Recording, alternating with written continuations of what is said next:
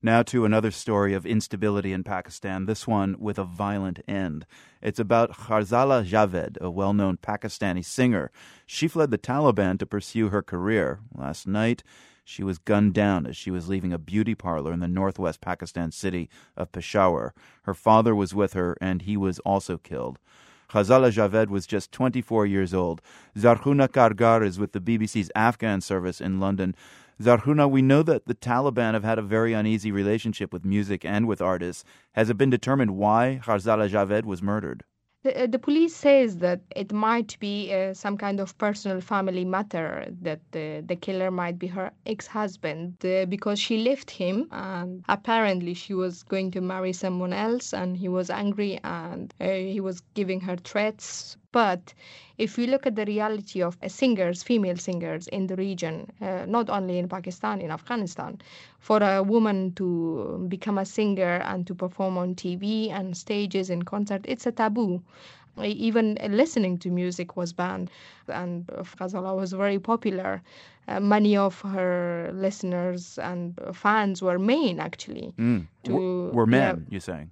Yes, I, I see comments on Facebook since last night, and uh, some says that it is the struggle of Pashtun women to prove themselves that look what they can do. They can become good singers they can become popular and uh, people with um, talent they can come out but they uh, shut them up by killing them. And it's not only Ghazala Javed last year Ayman Udas another Pashto singer was killed.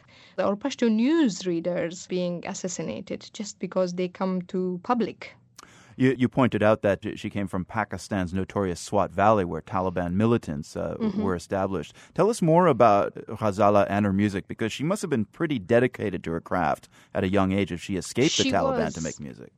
She started singing in a very young age and she became very, very popular because she did a lot of debut singing with uh, Rahim Shah, one of very, very famous male singers for Pashtuns and Pashto language. And uh, she did a lot of film songs with him together and it became very popular. And lately, uh, she did a lot of performance on Pakistani national TV and she sang mostly about love, about her country, about her culture, about her traditions. I live in uh, London and mm. it's the last 10 years and I've been listening to her songs. How did you react when you heard about her killing? Very, I'm very upset. Um, because I know I've lived in Peshawar. It's a very strict society, it's a very strict community. For a woman to come out on TV, it's a big step.